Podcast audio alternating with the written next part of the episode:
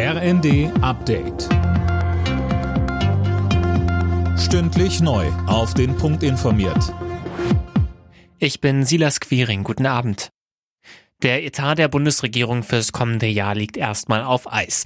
Die Ampel hat die Verabschiedung des Haushalts im Bundestag verschoben. Nach dem Urteil des Bundesverfassungsgerichts muss neu verhandelt werden. Jana Klonikowski.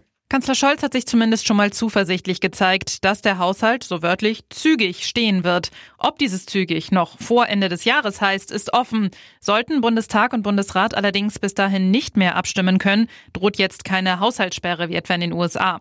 Die Ampel könnte auch mit einem Nothaushalt in das neue Jahr starten. Damit wären zumindest Ausgaben für die Verwaltung oder für die Sozialleistungen gesichert. Die FDP muss sich einer Mitgliederbefragung zum Verbleib in der Ampel stellen. Parteiinterne Rebellen haben ausreichend Unterschriften gesammelt. Sie fordern ein Ende des Regierungsbündnisses.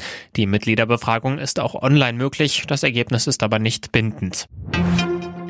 Israel rechnet damit, dass ab morgen die ersten Hamas-Geiseln freigelassen werden. Insgesamt sollen 50 Frauen und Kinder gegen 150 palästinensische Häftlinge ausgetauscht werden. Wie soll das denn ablaufen, Christiane Hampe? Israel und die Hamas haben zugesagt, dass die Waffen vier Tage lang schweigen sollen. In der Zeit sollen die Geiseln grüppchenweise freigelassen werden. Der Geiseldeal ist international auf Erleichterung gestoßen. Katar, das bei der Vermittlung des Abkommens ja eine wesentliche Rolle gespielt hat, hofft, dass der Deal zu einem nachhaltigen Friedensprozess führt, damit das Blutvergießen ein Ende hat.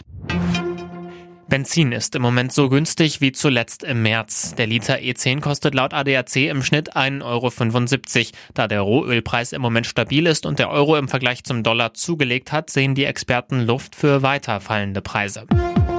Alle Nachrichten auf rnd.de